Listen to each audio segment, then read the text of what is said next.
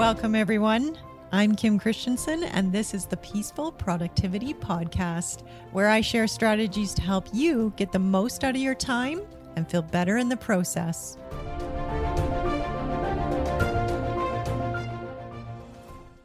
Hi, everyone. Welcome to this episode number 102 of the Peaceful Productivity Podcast. This is the third installment in our financial confidence series. So you'll recall that in episode number 100, we talked about financial confidence and generating income.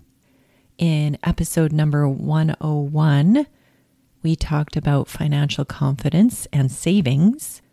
And today, in the third and final installment, I'd like to talk about financial confidence and investing. Today, I'm going to take a mindset approach to investing. The reason why most people don't invest is because of their beliefs about themselves and about the investment process. So, today, what I'd like to talk about are those investment beliefs, the mindset around investing. We're going to unpack the three most common reasons why people aren't investing. And I will also offer some helpful coaching questions to help you identify whether those particular beliefs around investing are serving you and how to challenge them if they're not. So, the three most common reasons that I see that people aren't investing are number one, they say they don't know how which implies a fear of making a mistake. And there might be many reasons for that fear. Maybe they feel like they have a lack of financial education. Maybe they feel like it's really complex investing. Maybe they are risk adverse, or they feel like they don't have a lot of income to use for investing. There's also social norms and stereotypes. We've talked about those before. And maybe a lack of representation in terms of not being able to see and identify with people like yourself who are actually investing. And that final reason why there might be a fear of making a mistake when it comes to investing is because of a lack of confidence. I think I've shared before the story about the study that was done in terms of financial literacy. It was a multiple choice exam was offered to a group of people. The first round of this exam, there was an option that had I don't know as an alternative.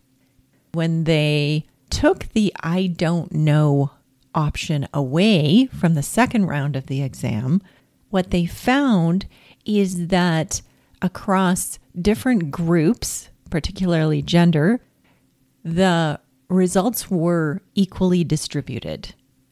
But when they had the I don't know option there, men outperformed women on this financial literacy exam. What I took away from that is that women or marginalized groups are more likely to put forward I don't know as an option than they are to make a guess. And I believe that comes from a lack of confidence. So we'll talk more about how to develop that confidence and the willingness to make a mistake. The reason that this fear can be such a barrier in terms of investing is because when we are telling ourselves that I don't know enough, I can't do this, I might make a mistake, if I invest and make a mistake, I could lose all of my money. When we're telling ourselves those types of things on a regular basis, what that creates for us is self doubt and a lack of confidence. And from that lack of confidence, we are more likely to procrastinate on our investments or not invest at all. And then when we're not investing, what we're doing is we're actually robbing ourselves of an opportunity to learn through trial and error. You know, you hear it said so many times that it's become cliche that the bigger mistake isn't in trying and failing, it's in not trying at all. I think there's many famous examples of this. Michael Jordan, as an example, was widely regarded as one of the greatest basketball players of all time. But in high school, he was cut from his high school basketball team. And what he has famously said is that that failure to make the team is what fueled his determination to practice, improve his skills, and he went on to have a legendary career and multiple championships. So, Michael Jordan is one famous example. Walt Disney is another famous example. He went bankrupt with his first animation company before he created Mickey Mouse and went on to create the Disney brand. And one of my favorite examples of trying and failing and learning from those mistakes is Thomas Edison. The reason he's my favorite is because when he had many, many failed attempts before inventing the light bulb, he was quoted as saying, I have not failed. I've just mm. found 10,000 ways that won't work. And I often say this to myself okay, well, I haven't made a mistake. I've found another way that doesn't quite work yet. Edison's persistence and his ability to learn from each setback is ultimately what led to many groundbreaking innovations that he created. So, what can you do if you identify this thought pattern for yourself? If you notice yourself telling yourself that I don't know, I don't want to make a mistake, I don't have enough time, it's too late, all of that fear, once you identify it, what you can tell yourself are a couple of helpful things. If you feel like you don't have the education that you need, what I'd like to offer is that you have the ability to go out and create that education. My favorite way to do that is to start small and invest the minimum amount on a monthly basis.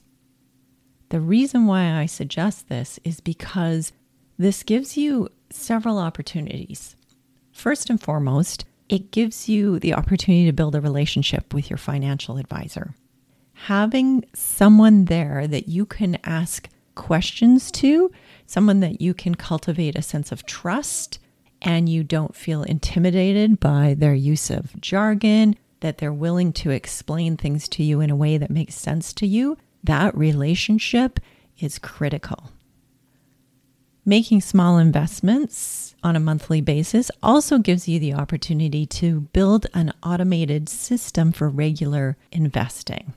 This is really, really important because the more that you can make this into a routine or a habit, the less intimidating that it feels. With those small wins in creating the system and starting to see that money accumulate, and given the opportunity to ask questions, it builds your confidence and your willingness to experiment. The final reason why I like to suggest starting small and just building that habit of investing is because there's opportunities to minimize your taxes right out of the gate. So even though you might not be building wealth quite at the rate that you want to, you are still able to save money in your taxes, which can be enough of an incentive to keep going. So, I'd like to encourage you to take this approach with all of the money experts in your life. Building that network of resources in terms of your financial advisor, your insurance advisor, your lawyer, your accountant, having all of those people, they are working for you in terms of helping you to become more educated around your money. The more you're able to engage in trial and error and the ability to ask questions and seek clarification of these experts, the more you will be engaging in your own education. It's so interesting because these days, with the internet and AI, we've never before had so much access to education. And so, what's going to become most important now and in the future is not going to be about having access to the knowledge. It's going to be about your ability to take that knowledge and apply it to real life situations. The ability to try something and learn from those experiences. That's where the real power is going to come from. The second reason that people might be disinclined to engage in investment is because they're telling themselves that they don't have enough money. That in order to save for the future, they're going to have to make sacrifices in the present. This is coming from that either or mentality, from a lack mentality. It can often create feelings of pressure, deprivation, oppression, and most notably, resistance. So it makes sense that if there's this idea that building wealth for the future requires a lot of sacrifice in the present, why there might be a lot of resistance around that. Some helpful questions if you notice yourself in that belief system, some questions that you can ask yourself in order to challenge those beliefs are things like what if I could have abundance now in the present moment and abundance in the future? What might that look like? What if building wealth and investment was fun? What if I could automate my investments in a way that I wouldn't even miss the amount that's being invested, or I wouldn't have to stress about it? These questions can help you to shift your paradigm a little bit and start looking at other options in terms of what we're thinking and feeling around our money in the present moment. Sometimes we get so locked into these belief systems that we don't even realize that there are alternatives out there. So, asking ourselves these helpful coaching questions can help us to explore and shift our mindset slightly just to see what other options are available to us. I can remember when I was in my 20s, I wasn't making a lot of income at that point in time, although I did see the value in investing a little bit each month. And what I decided is that I was going to invest $100 per month. I can remember thinking at that time that where am I going to find $100 to invest? At that point in my life, that was a lot of money comparative to what I was bringing in in income. So, what I did is I started an automatic transfer. On the day I got my bi weekly paycheck, I set it up with my bank so that there was an automatic transfer from my personal checking account over to my investment account of $50 each paycheck. And what I quickly realized is that I didn't even miss this money. It was out of sight, out of mind. I talked about this last episode under the concept of pay yourself first. So if that's something that interests you, you can go back to episode number 101. The last reason that I want to talk about today, why people might not be investing, is apathy or boredom. I was talking to my favorite millennial the other day, and I asked her why she might not want to invest at this point in her life. And her response was that it's just too boring. she didn't feel intimidated. She didn't have any resistance around it. She just didn't see the value in it, which I think is really quite a common thing, especially when you are younger. And the time horizon by which you have for investing can be quite long. So it feels like, okay, that's future me's problem. That's not something that I have to worry about right now. What I like to offer people who are in that position is that investing can actually be quite fun. And the reason I say that is because when you start to take control of your money decisions, you're making conscious choices around where you're going to spend or put your money, you start to feel a sense of empowerment. You start to notice that you feel in control of your money. You start to realize that even the setbacks feel powerful because you're learning from those setbacks. So, I like to see the process of investing as my opportunity to build my growth mindset, and it continues to be a source of power for me. So, if you notice yourself thinking that investing is boring or that there's not much value in it, it's too much work, that it'll take too much time, some things that you can look at are what would it be like if you felt in control of your money decisions? I like to offer people in this position the opportunity to believe that they get to decide what to do about their money. They get to decide how much they earn, they get to decide how much they spend, they get to decide how much they save, and they get to decide how much they invest. This line of thinking, I get to decide, really puts us back into the driver's seat. It's a real power position. When we take control of those decisions and tell ourselves that we get to decide about what we're going to do with our money, then we start to believe that we make money work for us instead of us working for our money. We feel less at the effect of our job, the people around us, the money that's coming in, and more in control.